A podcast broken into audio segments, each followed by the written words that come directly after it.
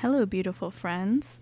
This is Louise, and today on Soul Purpose, I'm going to be talking about what I'm scared of. Thank you for being here and keeping me company. Let's get into today's episode. The reason that I wanted to talk about my fears this week is because I learned that the best way to connect with somebody is to be vulnerable. So, what better time than the first episode than to get very personal and let you guys know who I am because I feel like you can learn a lot about a person by what they're scared of. So let's indulge and get into it. Okay, wow. Well, hi guys. So this is my first podcast. I did it. Ad lib from here. Uh, I cannot tell you how many times I deleted the first parts of the introduction because I'm just like, oh, like my voice, man. But I'm gonna try to keep it pretty candid at this point, just because it'll probably help with my sanity, you know, for like the less editing, the better, because I'm still learning.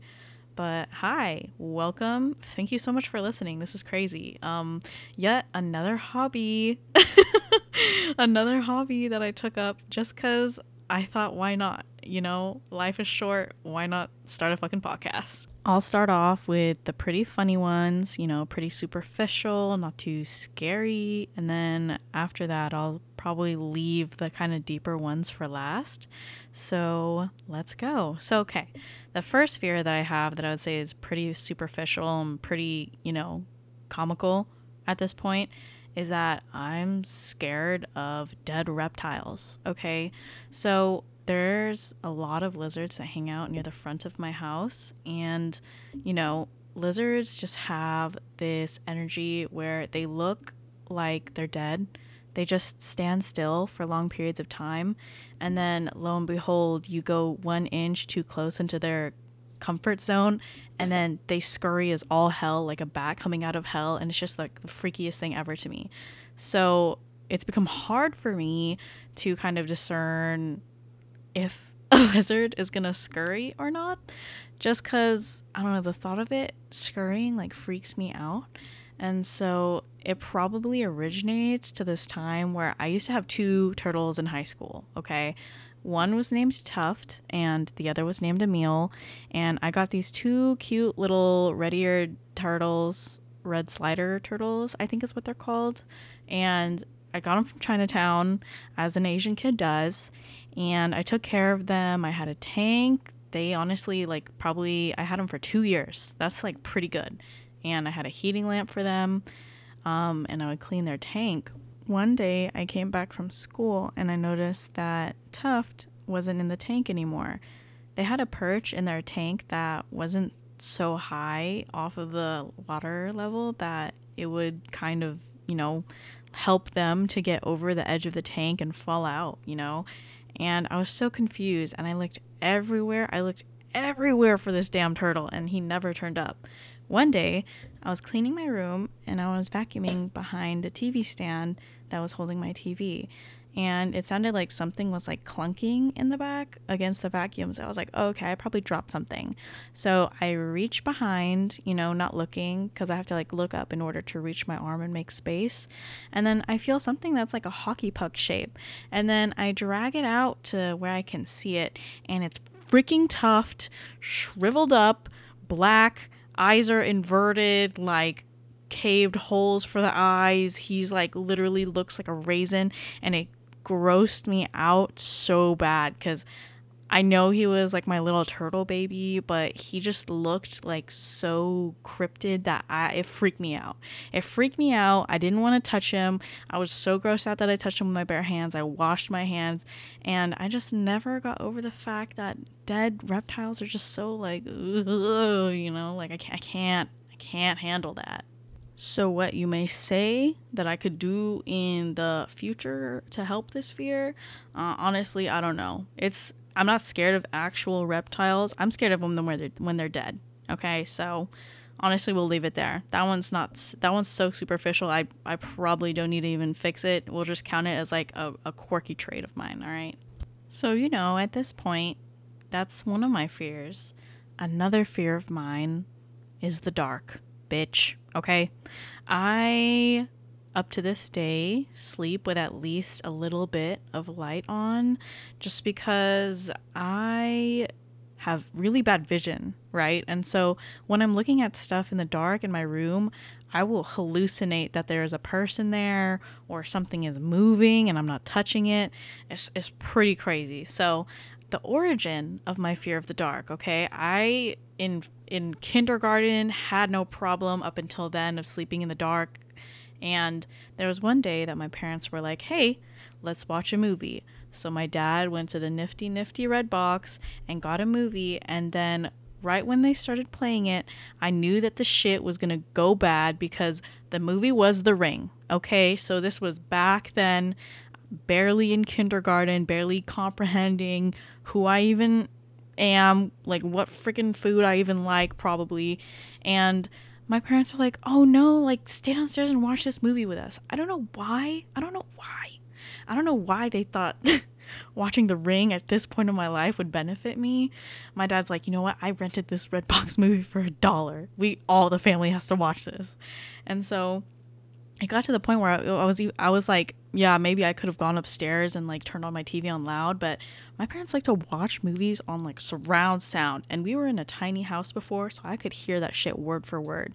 And I was at this point too scared to be upstairs by myself, so I I freaking concluded to just sit and watch the movie behind a pillow, just hide behind a pillow for like an hour and a half, okay? So I'm basically scared because of the ring, okay?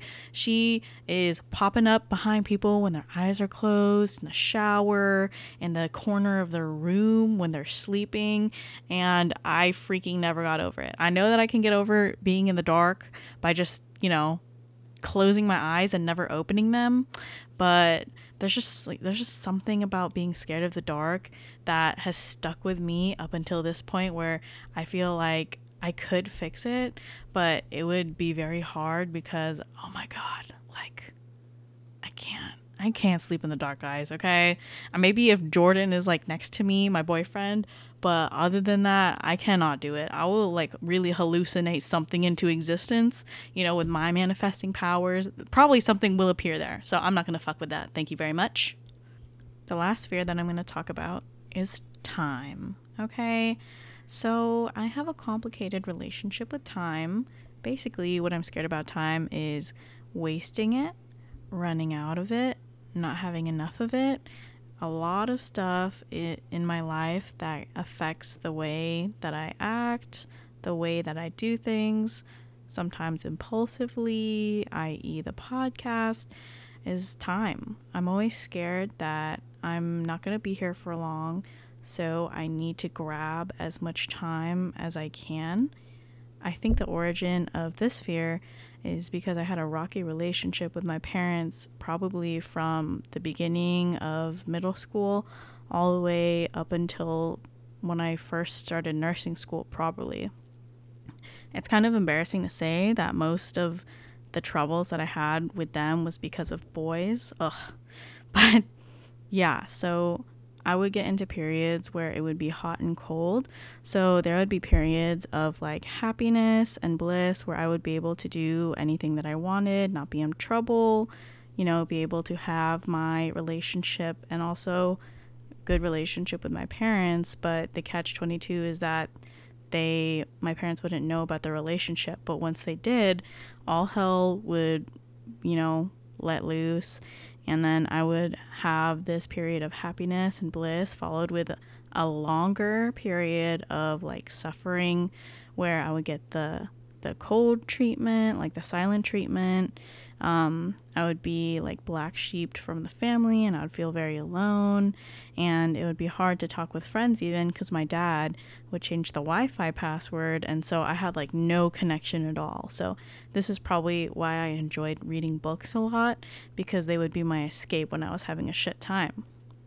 Anyways, so yeah, so I think I really got used to this cycle of enjoying my time for a brief period, but I would only and have to kind of, you know, uh, inevitably expect a period that's longer, that lasts longer than the happiness I had of suffering. So I'm always like stuck between like, oh, I'm having a good time now, but later on after this, I have to have a shit time in order to have another good time, which kind of sucks. And I've been doing like a lot of stuff to fix this, like reading self help books, working on manifestation, my crystals, and just trying to become better at reorganizing the thinking that I have because I feel like it's really inhibited a lot of experiences that could have benefited me in life, made me happier. But, you know, things are what they are at this point, and we just got to learn how to fix with what we have now. So, yeah, I'm working on it, okay? And hopefully, this fear of time at least becomes more mild in the future because I'm freaking sick of it. It'd be fun, you know, to get down to all the nitty gritty of all my life's problems, but we have other episodes for that. We'll keep it pretty light for this pilot episode. I wanted to do some segments at the end of the podcast just because I feel like it would be a good transition rather than going straight from the bulky, meaty part of the podcast straight to a conclusion. So, the segments that I'm going to do for now, at least, um, are a mantra slash quote of the week and as well as my song of the week, just because I feel like these are two simple ways to kind of show you guys what kind of week I've been having. So, for my mantra of the week, it comes from the book The Power of the Subconscious Mind by Joseph Murphy. Basically, it was a, chapter where he was talking about sobriety and how you can use your mind to help coach you into a life of sobriety. I'm not an addict or anything, but it definitely definitely is difficult to stay sober during hard times. Um, especially when you feel like you can't cope with it or you don't feel like you're strong enough to cope with it on your own. So the quote goes Don't run away from the pain, hold on to it, and make yourself stronger. So this has definitely helped me to stay sober in any way that I can, just because it's a good reminder that pain isn't necessarily a negative emotion. It's more of your body telling you that you need some love. So show yourself some love. My song of the week is by Clairo. It's the song Amoeba from her new album Sling.